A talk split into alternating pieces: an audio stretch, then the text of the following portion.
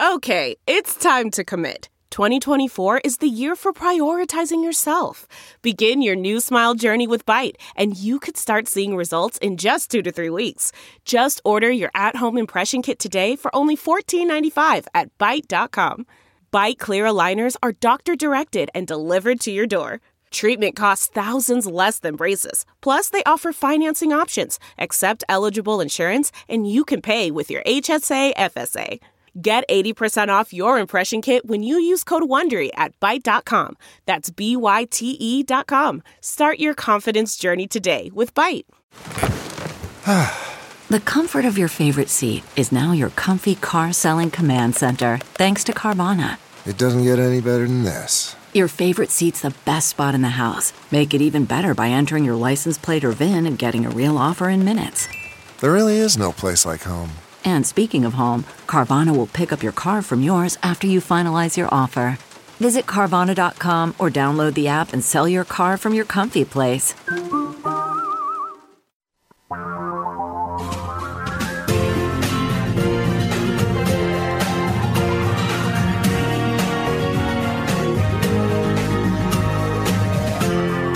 This is the Tom Hartmann Program.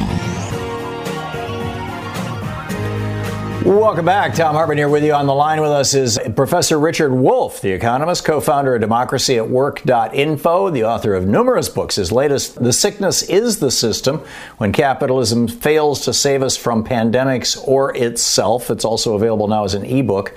Democracy at Work.info, RD Wolff with 2Fs.com. You can tweet him at Prof Wolff, P R O F W O L F F. And Professor Wolff, welcome back to the program. I'm, I'm wondering, Joe Biden, this uh, $1.9 trillion bill, you know, about to come out of the House. And already the Republicans and uh, Lawrence Summers and other idiots like him are out there going, oh, it's going to cause inflation. You know, don't forget the 1970s. Tell us about that. Well, you know, it's dishonest. There's really no nice way of, of saying this. Look, here's the basic economics if you're going to pump a great deal of money into the economy pretty quickly in a short amount of time, there is always a risk that that extra money will start chasing goods, land, buildings, products of, of our factories and so on.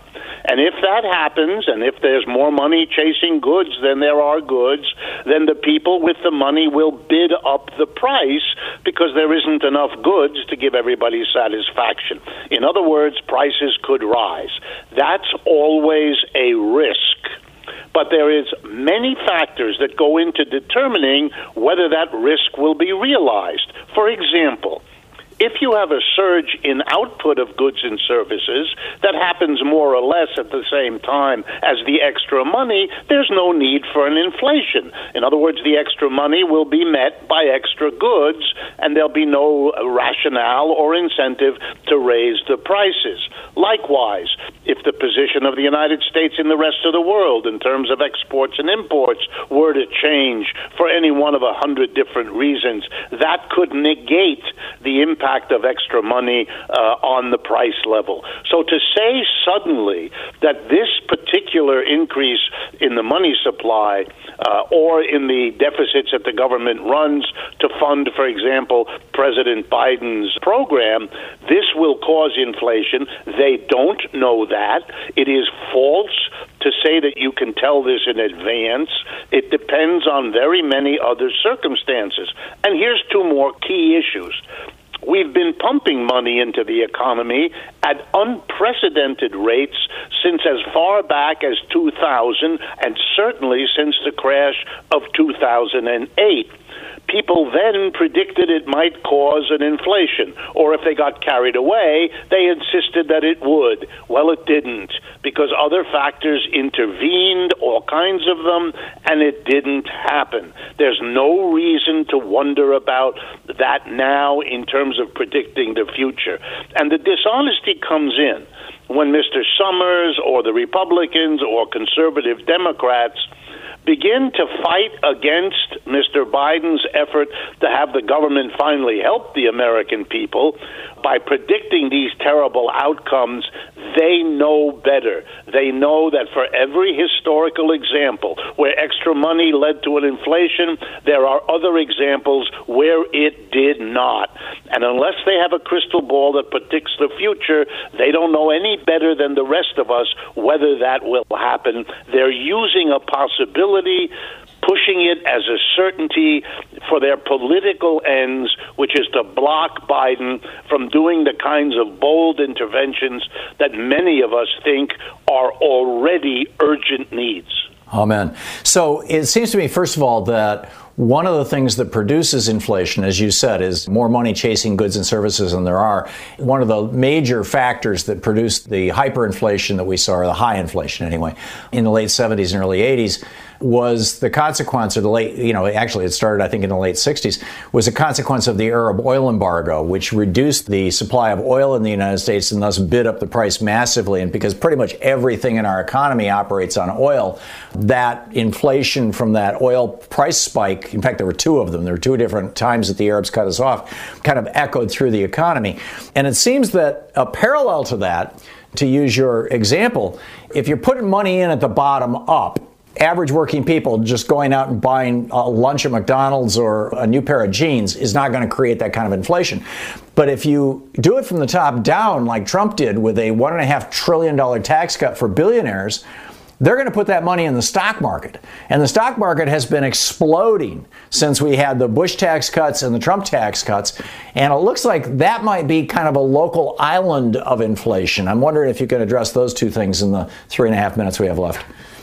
Absolutely. That's where all this money has gone. That's part of the reason why there hasn't been an inflation in the way these conservatives predict in goods, in buildings, in land, and all of that, because the money went into the hands of people who don't buy goods and services, but who use their money instead to move pieces of paper amongst them, bidding up their prices and collecting the capital gains. So we have had an inflation, only it's been limited to the stock market. And the joke is that the very inflation that the money supply increase caused is then used not as a problem, but as a sign that the quote unquote economy is healthy, which it is not a sign of, but Trump used it that way. Um, hopefully, you know, counting on Americans not understanding the logic here. Yeah, if you help people at the bottom, not only are you helping the people who need it most, but you are also making it maximally likely that if people at the bottom have more money to spend, the decision of businesses, stores, for example, will be to say, okay, with my customers having more money in their pocket because the government helped them, I can order more goods and services to sell to them for that money. That will get you the extra output that will avoid an inflation. And by the way, that will also create many more jobs than moving paper around the stock market ever could or ever did. So, did the Arab oil embargoes produce the inflation of the 70s and 80s, or were there other factors? They are among the many factors. If you increase the money supply a great deal at the same time that for other reasons the price of something basic like oil is going up, yeah, then you have two factors, both of which together might be able to generate an inflation that neither of them could by themselves. The parallel example now is the fact that we are more and more dominated by monopolies in the communications industry, in the finance industry, in the oil industry industry, and so on. And those monopolists are pushing up prices. That's one of the reasons Amazon and things like that are doing so well. And as that filters through, now that everybody uses the Amazon, the Microsoft, the Apple, and so on, then you could have that push from the prices going up because these monopolists are able to do now across the board what the oil business did back in the 60s and 70s. Yeah. So the solution, it appears, is that we need to get money into the hands of people who are in need and stop pouring it into the money bins of the rich. Yes, and here's an irony you might enjoy and your audience as well. The last time a president realized that he had to stick money into the economy, but he didn't want to risk an inflation. The man's name, which may surprise you, was Richard Nixon. And what he did hmm. was to create a wage price freeze. If you pump in money, but you forbid businesses to raise prices, you guarantee that the extra money will generate more product because you blocked out the root of inflation uh, to the businesses who make those decisions. Professor Richard Wolff, I always learn something from you. Thanks so much for dropping by. Okay, Tom. Thank you. Ron in Encino, California. Hey, Ron, what's on your mind today? I just wanted to address the big lie that's been going on around the world through the form of foreign aid for the last 60 years. We've forced governments around the world in Africa to privatize everything, social services, all this stuff. So we perfected that for 60 years, and now we've turned it on ourselves the corporations. Yeah. You know why Reagan was taking, uh, you know, Reagan was selling weapons to Iran in exchange for holding the U.S. hostages to screw Jimmy Carter. And then he took that money and he sent it down to right wing death squads in Honduras and El Salvador and Guatemala. And the reason he was doing that was because all three of those countries had governments that wanted to provide national health care systems and free college education. That was at the core of what they were proposing. And we went in and destabilized these three countries for that reason. And so, yeah, Ron, I'm totally with you. And it's a horrible, horrible thing. We've run out of countries, and now we're doing it to ourselves. We're letting the corporations yeah, there you go. the same thing. Yeah. But a dictator. First, we ate the weak. Now we're eating ourselves. yes. Yep. Thank I'm you, with Tom. you. Ron, thank you. Great to hear from you. Jake in Elizabethtown, Pennsylvania. Hey, Jake, what's on your mind? Thanks for watching Free Speech TV. Hey, thanks for putting me on, Tom. I've got a quick question for you. When you were talking about Kroger and its poor folks trying to get that food, just wondering, you referred to other countries didn't have that problem. I assume you were speaking of other democracies around the world, like maybe Norway, Correct. Sweden, somewhere like that. Now, what do they do to minimize the wealth inequality in those countries? They have a top tax rate in uh, Germany, France, all, all across Scandinavia that's over 50%.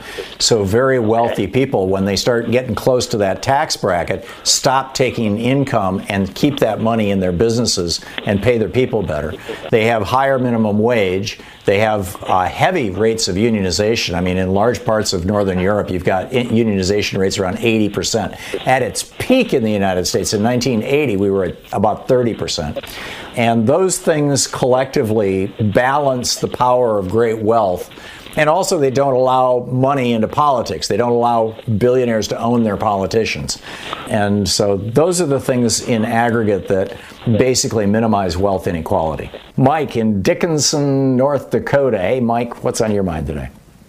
Hello, Tom. Uh, basically, from what I see, I see America no longer as a first world country image I have in my mind of what a third world country is, I don't believe we're there either. But what would your definition be of a second world country? And is, is that what you think we are? Well, the old first, second, third world country definitions used to be that the first world was fully developed countries like the United States and Western Europe. The second world was the communist countries, the Soviet Union and China and, and Vietnam and, and like that.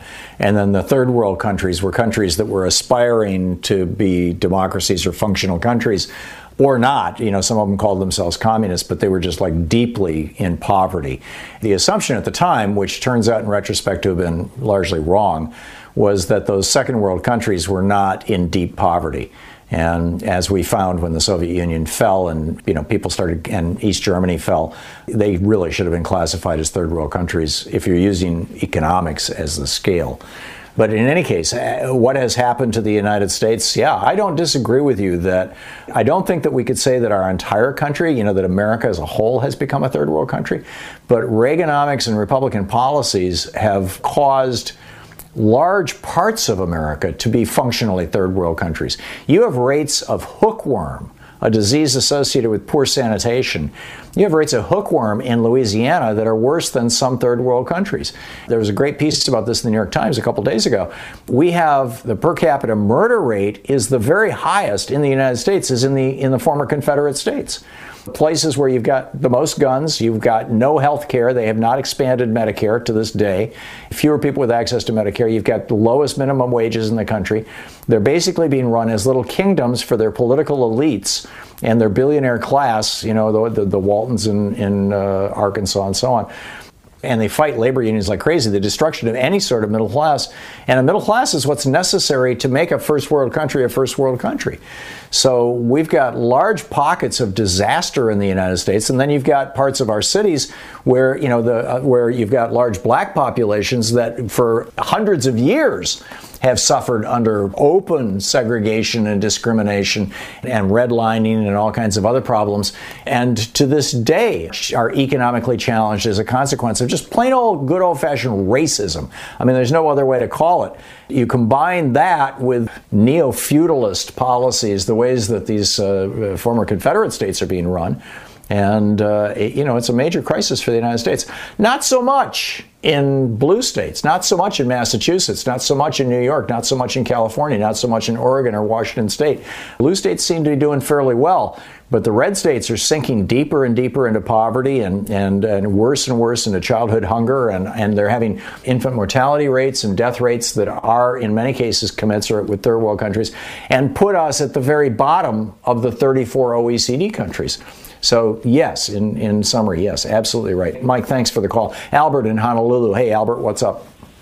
It's interesting you had Richard Wolff on because I'm a writer myself. I'm not an economist, but I'm a writer. And last year, I was on a couple of shows discussing the impact of the economy, American economy, and what's been exposed because of coronavirus.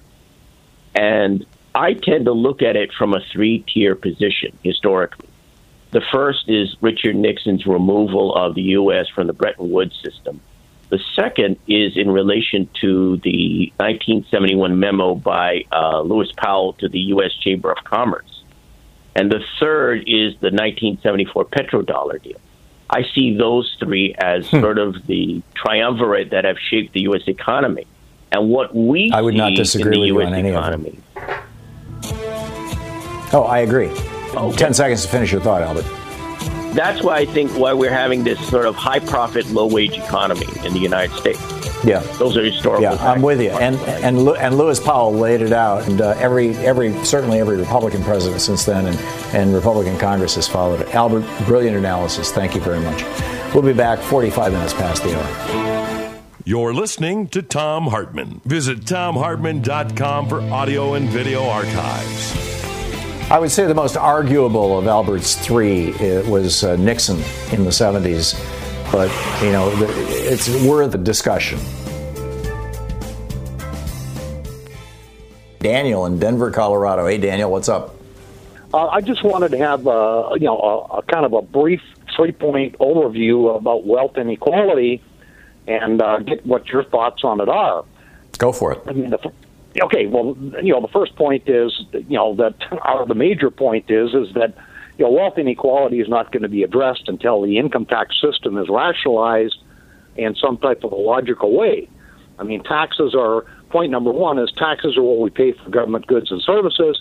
I mean, that's indisputable. What those services are is the political debate. You know, the, the second major point is until they start treating all income the same it doesn't matter what the income is. A buck is a buck is a buck, whether you get it from salary and wages or capital gains or food stamps or. Yeah. How is it that Donald Trump claims to be a millionaire with a, with a billionaire with a multi-million dollar a year income, and in uh, over an 18-year period, he paid $750 in total in income taxes? How the hell does that happen? Well, I agree. I mean, David Cay Johnston, who helped the New York Times write stuff as an expert, he's been following Trump for decades now and has some incredibly revealing stuff about Trump. But oh, yeah. until they broaden the tax base to treat all income the same, you just don't really have anything to work with. I mean, that's a major source of inequality. Um, yeah. And until they're willing to fix that, and I mean, it could lower taxes because the base is so much broader. I mean, that's point number yep. two. But yep. the third point, and uh, this is what I'm interested in, you know, my idea is that you need to have one tax category for everybody, and that's a corporate tax. That would eliminate a lot of problems. It doesn't matter whether you're a charity, whether you're corporate America, whether you're an individual, whether you're a trust fund. Once you put everything into one tax category, uh, you can't manipulate the system as much, and it makes things a lot fairer. I mean, sure, you're going to have a progressive tax, but for individuals, you can define an individual as a corporation for one, keep track of the revenue, keep track of the expenses. Until you do something like that, nickel and diming the changes with whatever the politician is, whether it's Elizabeth Warren or whatever, is never going to fix things. Yeah. So, well, you know, until until until the Reagan Revolution, the top corporate tax rate was over fifty percent.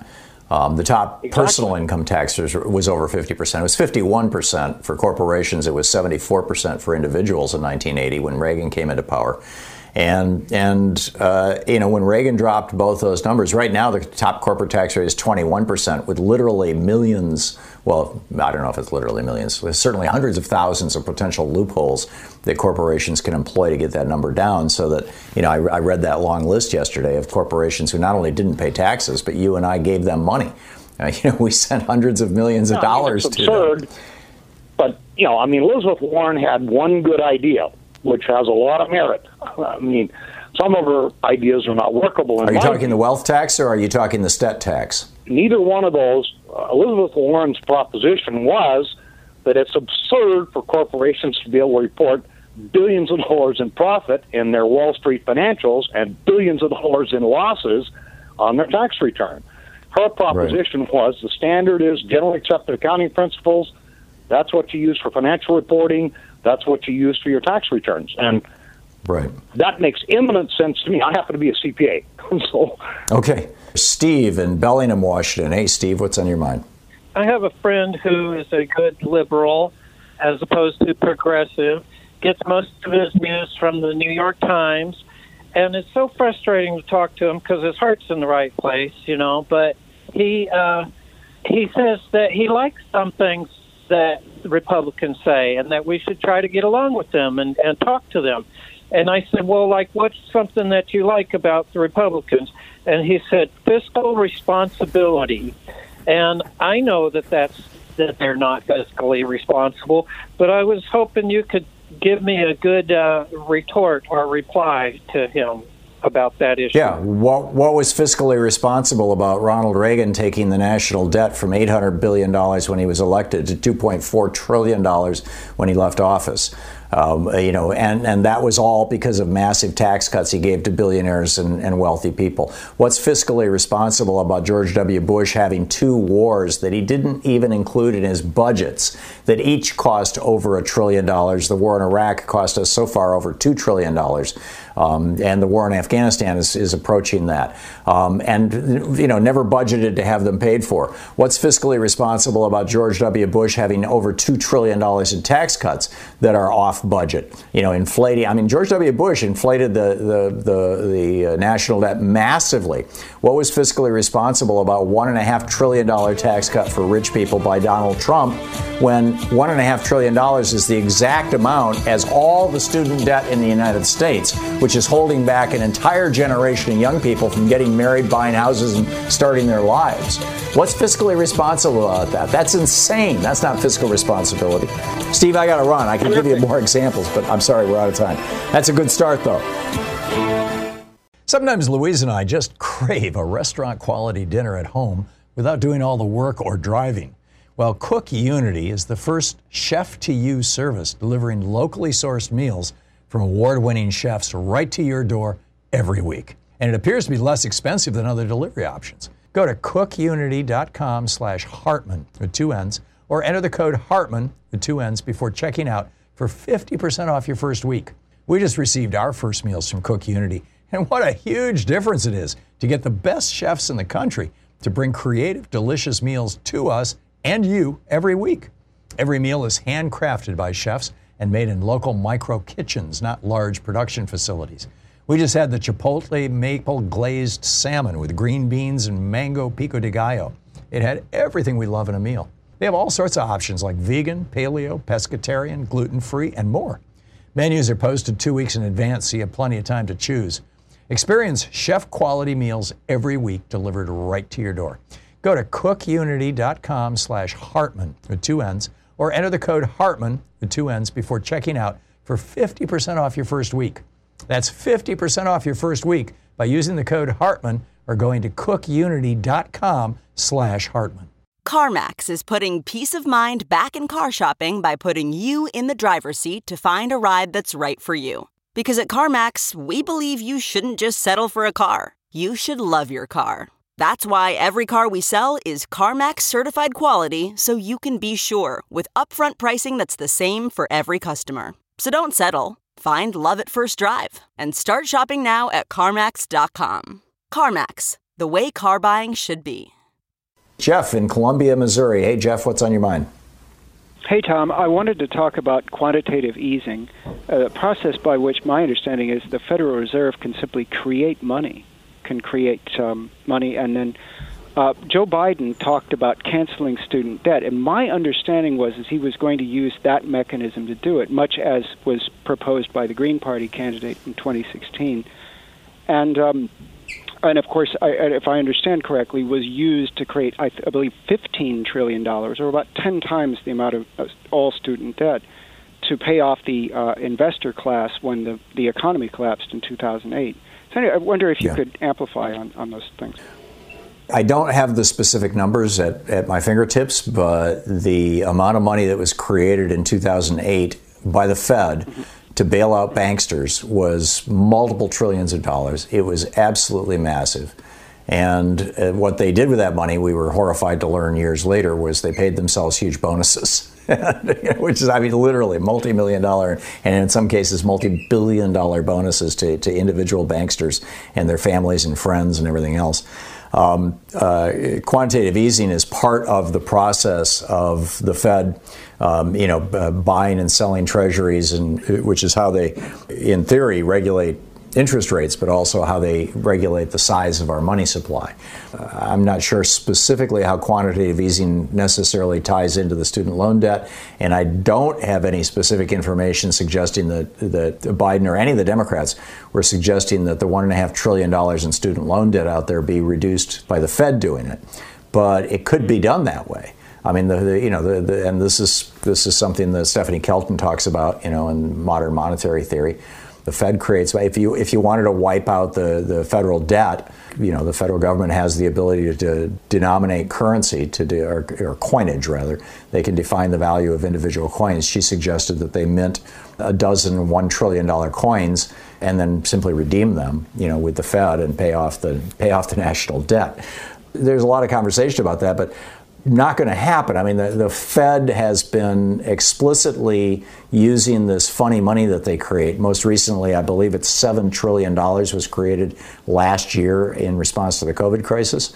And all of that money was used, virtually all of that money, was used to either buy corporate bonds, which is, in other words, to loan money to corporations. Bond issuing is how corporations borrow money, and, uh, and to buy corporate stock to maintain the value of the stock market. And the current Fed chair is continuing that policy. And, and the United States is not unique in this, by the way. The Japanese began this more than, you know, almost two decades ago. Uh, the European Union is doing it now. The Central Bank of, of the UK is doing it.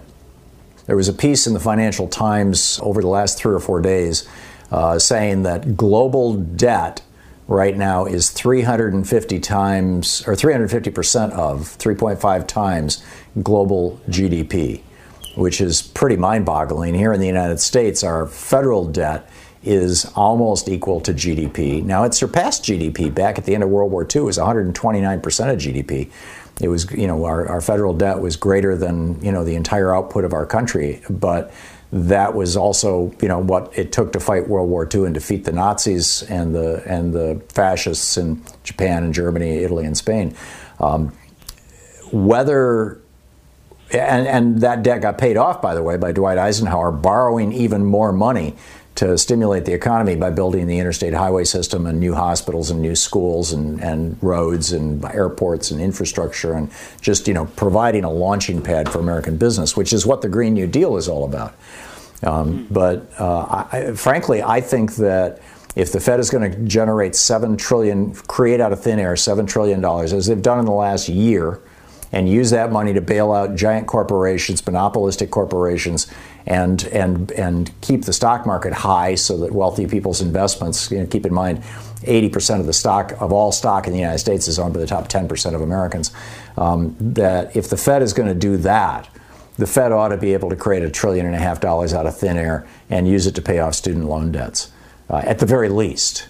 And uh, you know, we need to we need to have a conversation in this country, which we're not having, about this relationship between the Treasury and and our national debt and the Fed and the way that it creates money and alters the money supply in order to benefit the investor class and the corporate class pretty much exclusively. And why are these tools that the Fed has not being used to benefit average working people? Why are they not being used to reduce student loans? Why are they not being used to make America a better and safer place to live? Why are they not being used to rebuild this country? Instead, they're just being used to bail out banksters and, and United Airlines. I don't, I don't, well, I don't, I was going to say I don't get it. I do get it. I know what's going on. Um, I think we all get it, but it needs to change. Jeff, thank you. Thanks for raising an important issue. Hitting the bottom of the hour here on the Tom Hartmann program, taking back the mainstream media with talk media for the rest of us. It's the place where we dare to say, is Walmart a person? And we dare to say, no, not a chance. You're listening to the Tom Hartmann program. And now there is uh, Amazon or IBM or Microsoft or any of these other companies that seem to manage not to pay any taxes like you and I have to, but still claim they're persons. Peggy in Newburgh, Indiana. Hey, Peggy, what's on your mind today? I just am trying to figure out why DeJoy is still in his position and he's still up to his dirty tricks. Uh, they're talking He about raising the price of stamps again and all of this. He's still working in the background and people aren't paying attention. I agree. I agree, and I'm outraged about it. And there's several members of Congress who are trying to do something about this. Um, the the situation, unfortunately, is that, or for you know, for what, whatever. This is just the situation. The post office, like Amtrak, is not a division of our government. It's a separate, standalone corporation that the government essentially owns all the stock in. And so it's not like Louis DeJoy as Postmaster General is like the Secretary of Defense, you know, or, or, or you know, some functionary in the Department of uh, Homeland Security or something, where the president can simply say, "You're out." Um, instead, he's an employee of a corporation that has a board of directors. That board of directors is called the Postal Board of Governors. There are, as I recall, 10 members on that board. Right now, three of them are Democrats and seven are Republicans. Again, if my, I'm doing this from memory, but I'm pretty sure I'm right. And if I'm off, it's by one. It might be four and eight, but I'm pretty sure it's three and seven. The appointment, those appointments had not been made during the Obama administration. The Obama administration kind of overlooked that, and there was you know, uh, apparently some obstruction from, from McConnell in the Senate, although I'm, I'm not real clear on the details of that.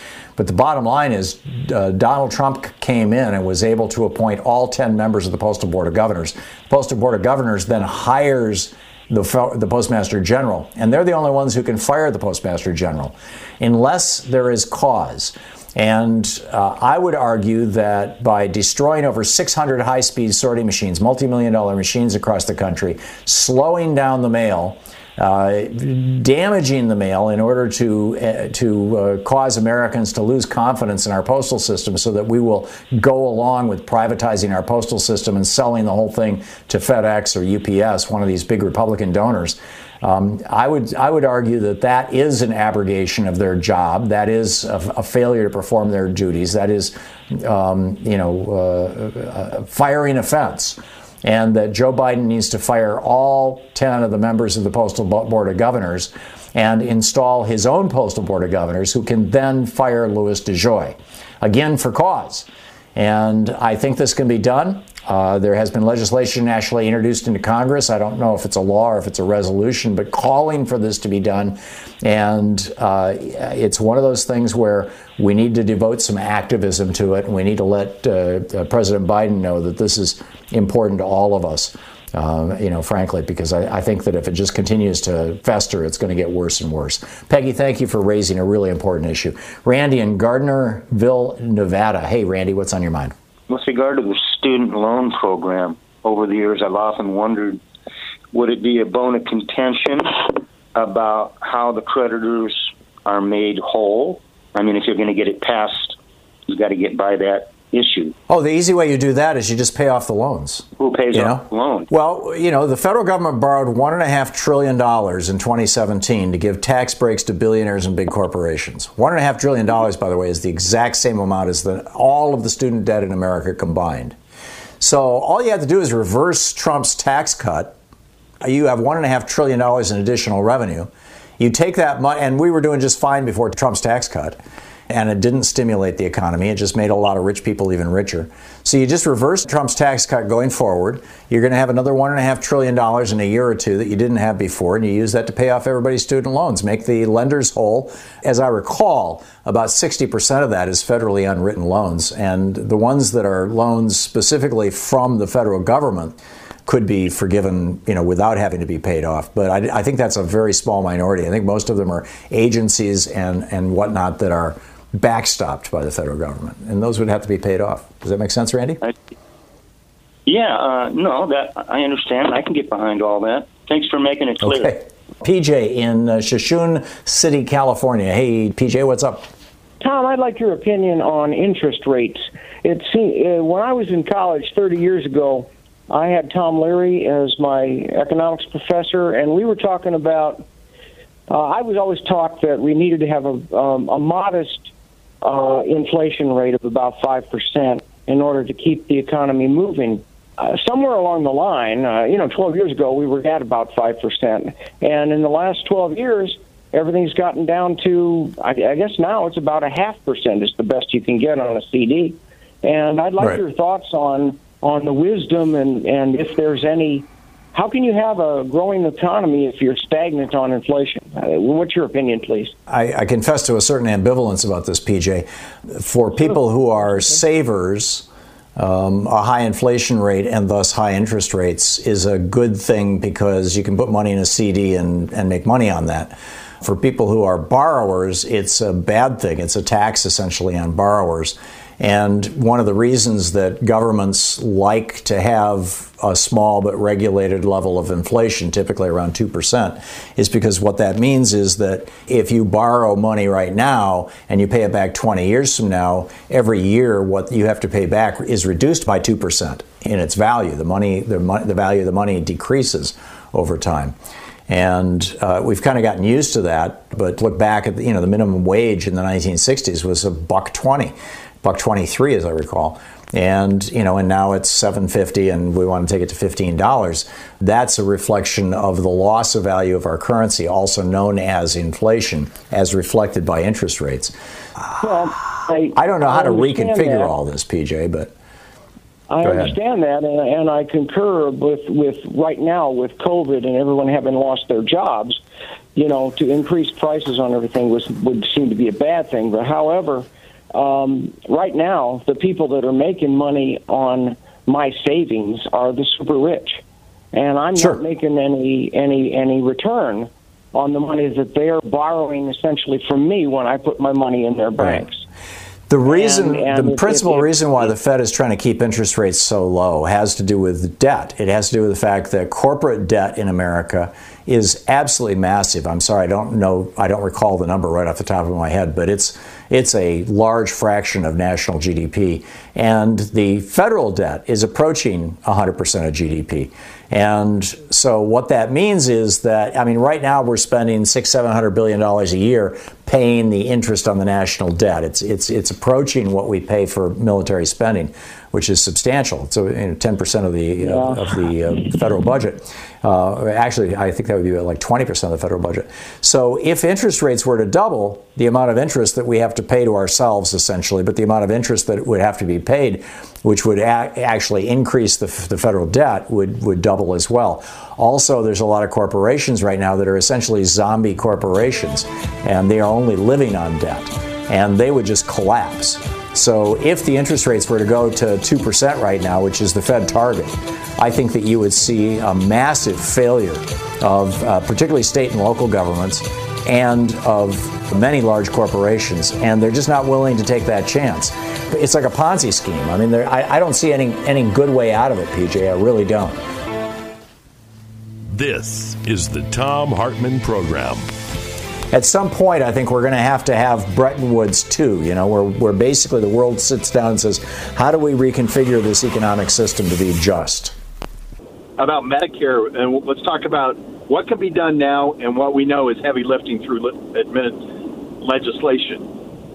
So we know Medicare for All is heavy lifting. The other one that I don't know why Republicans don't hate, actually, I do, because they get so much money from pharmaceuticals is giving Medicare the same rights that the VA has to negotiate drug prices. Yeah, Bernie released this study a couple days ago showing that the VA uh, is paying one third as much as Medicare does for, for pharmaceuticals. And we're talking so, hundreds of billions I, of dollars here. Right. So I, I, do have to correct you on one thing on that. I've heard you talk about the timeline about Medicare and Medicare Advantage. Medicare Advantage was passed by Clinton in 98 as part of a reconciliation and Are you Part sure? D was passed by Bush. Yes, 1998. Huh. Yep. I will have to look that up. Let me make a note. Thank you for that. And then they added the part. They added the Part D by Bush, and of course he. I mean, that's in sicko.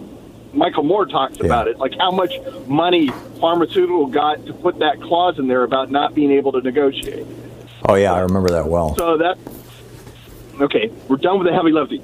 Things that can be done now. Katie Porter who's my representative, lover, um, is introducing legislation to, to get rid of the late enrollment penalty for Medicare. Mm-hmm. So most people don't know this. If you don't do it in your initial election period and you don't have group health coverage, you have to wait for the general enrollment, which is January through January 1st through March 31st, and it won't go effective till July. And there's a 20% annual 20% penalty for life. So if the premium's 100, I'm just using 150. I know it's like 155 right now. So they got to pay an extra 20 bucks every month for life. Okay. Right. So Katie's trying to get that fixed. But right. it used to be only 10%, and I'm one of the people, I'm not going to. Paul, you just faded out 10% there. 10% to tw- uh, sorry, can you hear me? Try yeah, just repeat your last sentence. We uh, lost you for a second. Okay. So the former administration raised that from 10% to 20%. So that can be reversed. That was Trump. So there's some. That was. I'm not using the name Trump. I'm saying former yeah. administration. okay. So that, that can be former fixed. guy. Yeah. And the other yeah. thing, the other thing they did is stealthy. So if somebody, we're going back to the initial election period when somebody turned 65, they put in this stupid rule about two years ago. If somebody delay, you know, you got three months before and three months after to start your Medicare, right? So your Part B. Mm, right. So they put in this stupid thing that if you wait until after your birthday month, you it gets delayed two or three months. Why? just like yeah, it's all just so they're just, just you know it's all just ways of messing with your mind so that you'll be more inclined to go to Medicare Advantage and give your money to to some big insurance company. No, but I, I just think that's like something that can be fixed without heavy lifting. Yeah, you know, yeah, I agree. That can be fixed I agree. right now. And there's, yep, there's stuff and it would like be a that. very good thing. Yeah. Yeah, separate these. What's heavy lifting? What's what can be done right now? Yeah. yeah, I get I, it. I totally I get it. it to Thank you, Paul. Katie. If you could pass yeah, that yeah. off to Ro Khanna, and I can't think of the guy name from Wisconsin, but it, Mark Pocan. Can be done. Yeah. Let's look at what can be done yeah. yeah. In, in fact, now. I think they're both going to be on the show next week. You might even want to call and talk to them. Paul, thank you. Thanks, and thanks for the correction. If uh, I, am going to, uh, you know, Google this and, and, track down 1998 Medicare Advantage. Craig in Madison, Wisconsin. Hey, Craig, what's up? Why is that? I called because of your statements with regard to tax cuts. Republican and Democrats have made big tax cuts to counter a phenomenon known as bracket creep where as people make more money, they go into higher brackets, and the government has taken a larger portion of uh, money out of the private economy. So yeah, which is a reasonable argument for changing tax brackets below, you know, below certain thresholds.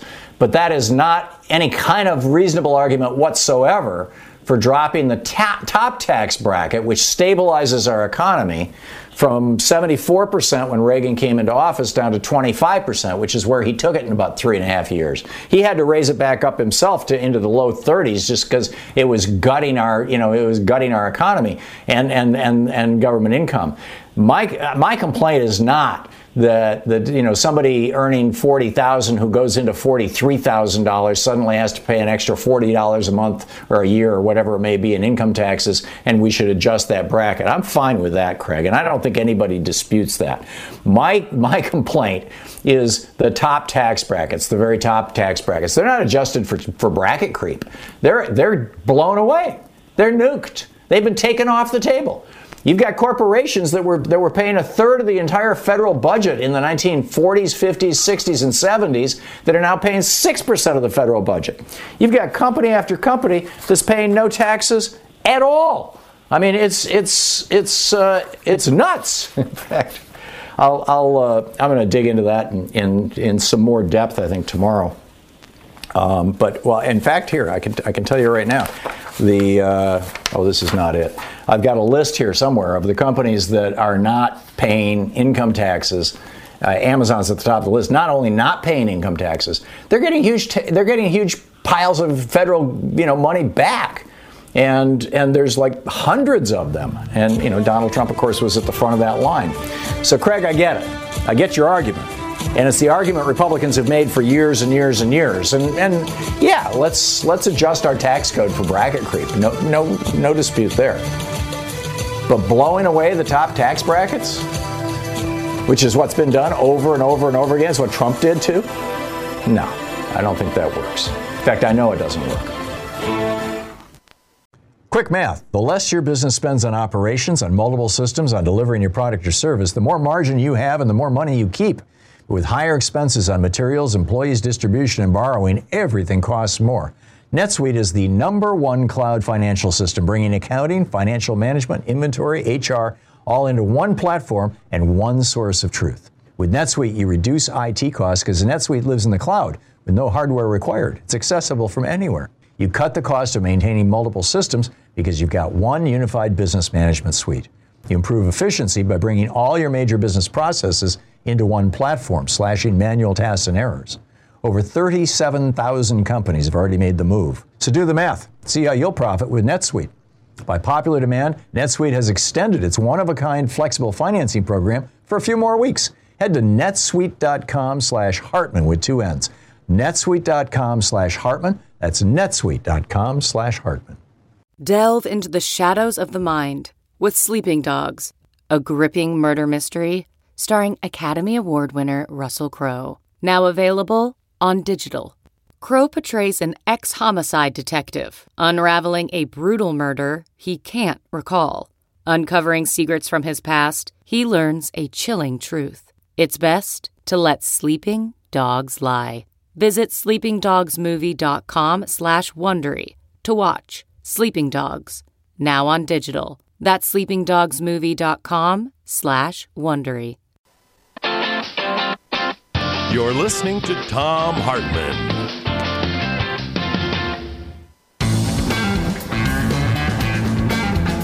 And welcome back. Anything Goes Friday here on the Tom Hartmann program. And Nancy in Norcross, Georgia. Hey, Nancy, you're on the air. Thanks for watching us on Facebook Live. What's up? I'm about to open probably a can of worms. Um, no politician will talk about it, but my question is concerning the tax exempt churches Mm-hmm.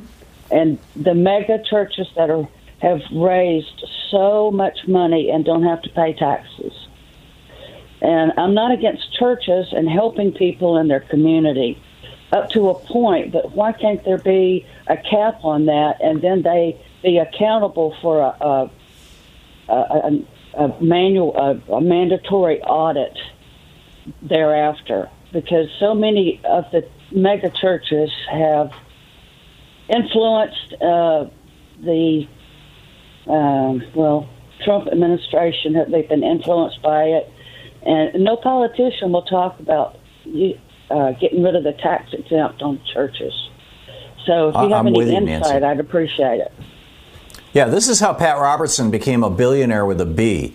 Um, this is how right. dozens of televangelists became multimillionaires with two M's, um, a- as well as the pastors of some of these very, very large churches and and how uh, Garner Ted Armstrong built an empire, right, uh, is all on tax exempt on their tax exempt status, um, and even uh, as in the case of uh, you know uh, Billy Graham's son Franklin Graham, who's a, a Trump humping hustler, and he's now on on CNN every morning going, "Let's pray to Jesus together, and then call our numbers so that we can hustle some donations from you too." Um, it, it, these people are they, they he's even and and his buddies, they're even basically having their housing. Uh, you know, exempt from taxes. I pay property taxes every year. Most Americans pay property taxes every year. Not the pastors of these churches. That's my rectory, don't you know? And uh, yeah. I think it's crazy. I, you know, I have no problem with giving a tax exemption to a monastery to a group of people who've decided to live apart from society because they want to pursue spiritual practice. Um, but uh, frankly, if a monastery was incorporated as a for profit corporation and it showed no profit at the end of the year, it wouldn't pay taxes anyway. And that's true of any church. If a church uh-huh. is not showing, see, see, you do the exact same kind of accounting for a for-profit corporation as you do for a nonprofit corporation. You list all the income categories, you list all the expense categories. At the end of the year, there's something left over or there isn't. If there's something left over in a for-profit corporation, it's referred to as profit. If there's something left over in a nonprofit corporation, it's referred to as the fund balance. In other words, the money that you carry forward into the next year because it's not subject to taxation. Whereas a for-profit corporation, that profit is subject to tax, and you know minus exemptions. So, you know, churches. In, in my opinion, if a church is being run like a church, if it's being run to serve its people, if there's any mo- leftover money at the end of the year, rather than distributing it basically to or carrying it forward into the next year or, or distributing it to the pastor and, and you know the, the senior elders of the church, um, why not pay taxes on it? And and the other thing is, your taxes and mine, your property taxes and my property taxes, are subsidizing fire and police and public lighting services and public roads that that all of these churches use. And why aren't they paying their fair share for that? I mean, what's so what's so sacred? I, I, I, realize you know the, the strange use of that word, but you know what's why why is the why why are churches the golden calf? Why are they the thing that can't be touched? Why are they, you know? Um, I'm with you. Well, I, you know, I, yeah. Go ahead. Yeah, it's it's just um, uh, is it is it such that they found so many loopholes? Uh, to get past. It, it goes back to the 1950s, Nancy. In the 1950s, there was this kind of religious revival in America. It was being led by by the Billy Graham types. I don't know if Billy Graham was part of it. Um, and that religious revival, I believe this is when Leonard Leo and, uh, or, or, maybe I think it's him. Um, you know, when the when the family got started. This this group that Jeff Sharlet has written a book about called The Family, and there's a four part series on on uh, Netflix, as I recall, uh, about the family. In fact, I'm in it. And uh, Jeff's been on this program a number of times. And I believe it was in the 1950s that they started the National Prayer Breakfast, and then they started reaching out, uh, uh you know, inviting members of Congress to actually have housing. There, you've got a bunch of Republican members of Congress on E Street. There's this big old mansion in uh, or, or, row house, uh, you know, fancy row house in Washington D.C. that's owned by the family, which is a nonprofit organization and so they don't pay taxes and they, they give like super cheap rent you know a couple hundred bucks a month to these members of congress wow. who want to live there. And uh, you know they're calling it their church their rectory whatever they call it. And and it's it's this is when we started seeing Christian hustlers who don't believe in democracy, and this is the thing that Jeff Sharlet lays out in, in that documentary that, that is just shocking over on Netflix, um, uh, called The Family uh, that, that they, they literally think that we should have strongman government.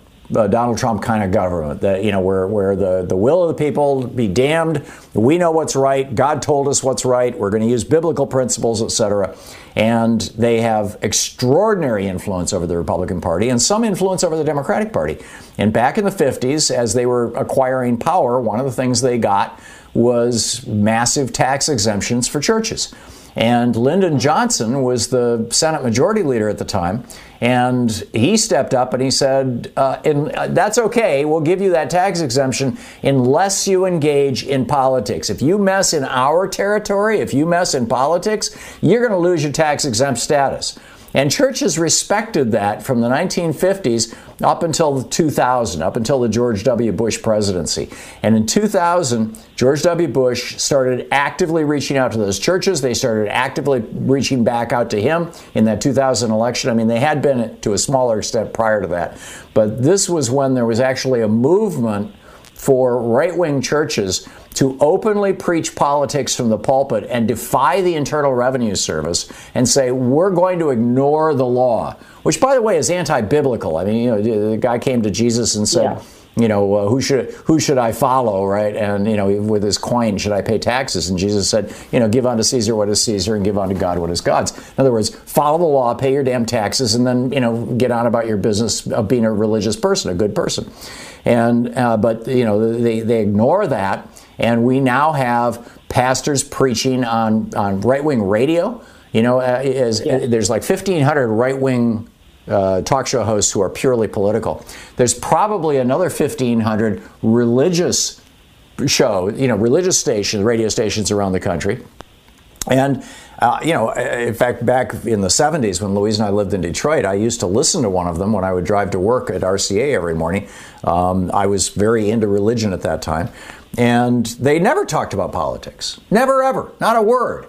But now you tune these, these stations in, and their eh, politics is like every other sentence. And they should be losing their tax exempt status immediately. These churches should be, that have been openly defying the law for 20 years now, should be losing their tax exempt status. And frankly, I think the tax code needs to be rewritten. And, you know, if churches don't want to pay taxes, don't show a profit at the end of the year, don't show a fund balance at the end of the year. But uh, I'm with you, Nancy, and, I mean, and I'm, I'm going to. How how can go ahead? How how how can we get something done about this? It's it's like a mammoth, you know, problem. Yeah. Uh, well, the, you know, there's a lot of people who follow these folks, and uh, and they're politically active, and they've got their tentacles inside the Republican Party, and to some extent inside the Democratic Party. And, and it's hard for any politician to come out and say that they're, uh, you know, in opposition in any way to organized religion, particularly Christian religion.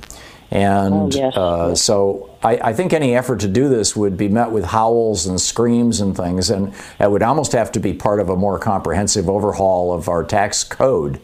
Um, but uh-huh. a starting point just a simple starting point, Nancy, would be to put teeth yeah. into the into the Johnson Amendment, into the law that says that uh, churches lose their tax exempt status, and make it retroactive.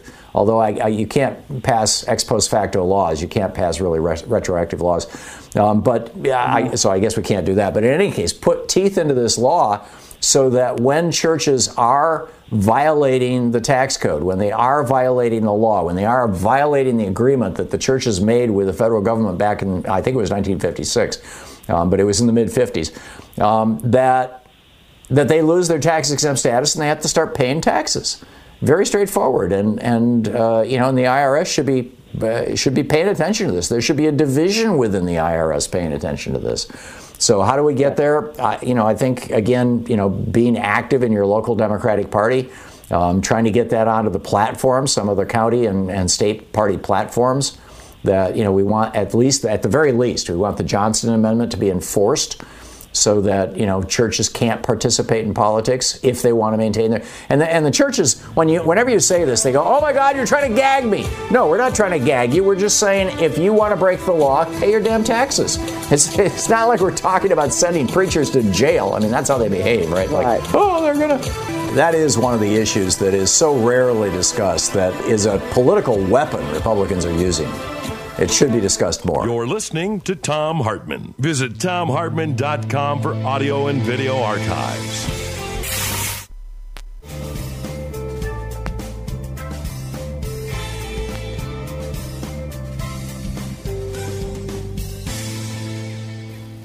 We were talking a little bit ago about you know somebody called up and said, well, you know, uh, we have to lower taxes to deal with bracket creep, and and yeah, I you know I don't disagree in principle.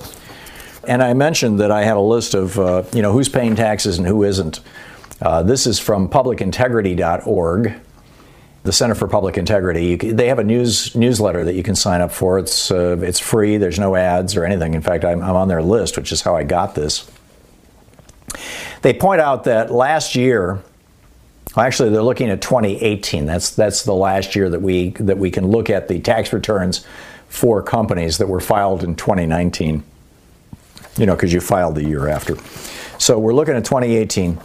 And uh, these companies collectively made 79, and I'm going to go through the list of companies in a minute, collectively made $79 billion in U.S. pre tax income.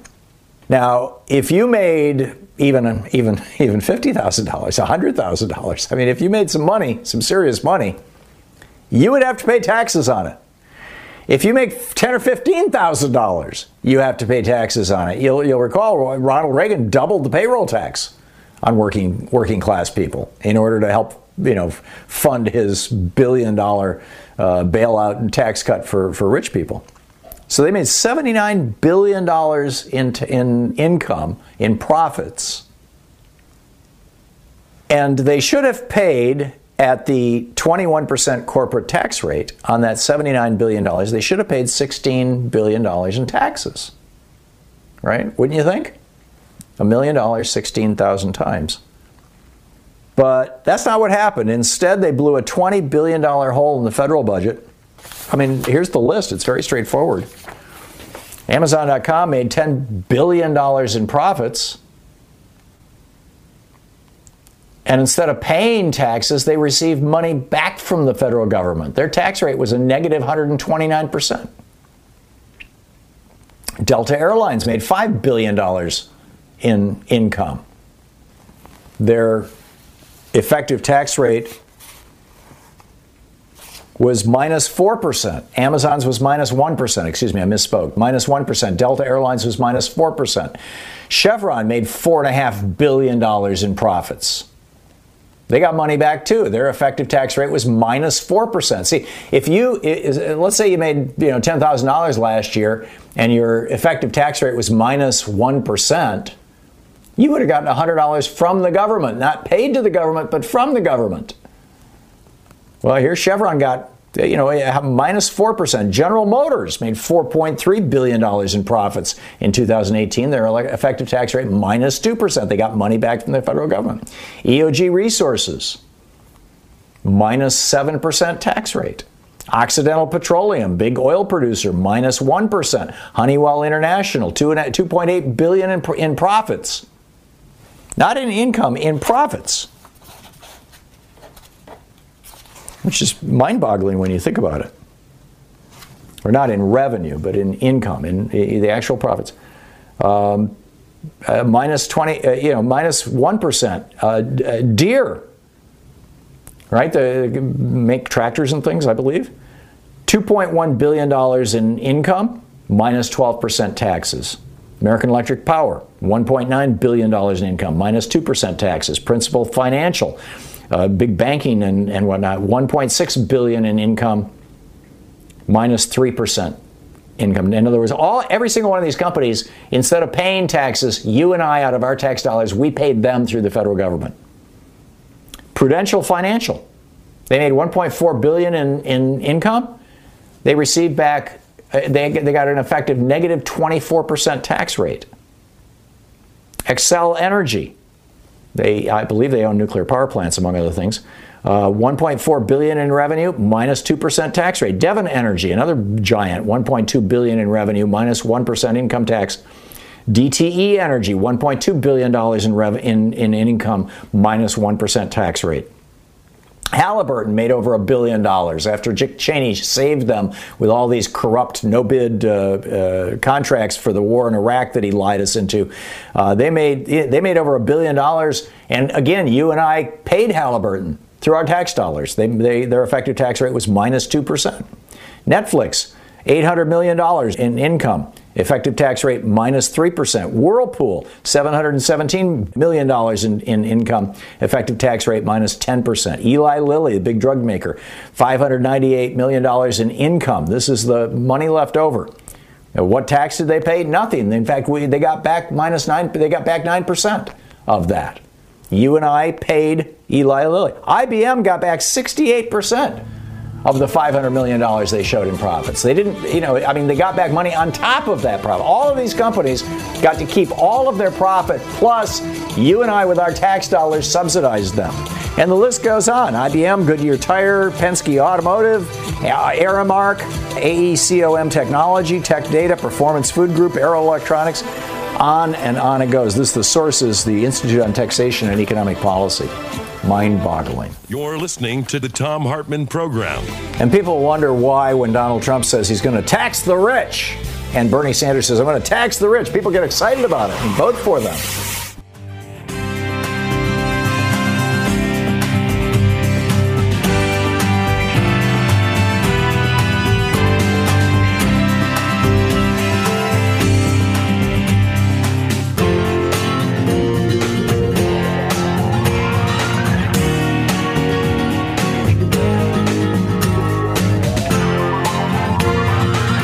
Listening to Tom Hartmann.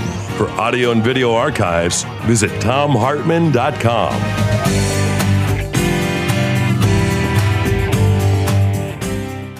One, two, three, four. Those are numbers. But you already knew that. If you want to know what number you're going to pay each month for your car, use Kelley Blue Book My Wallet on Auto Trader. They're really good at numbers. Auto Trader.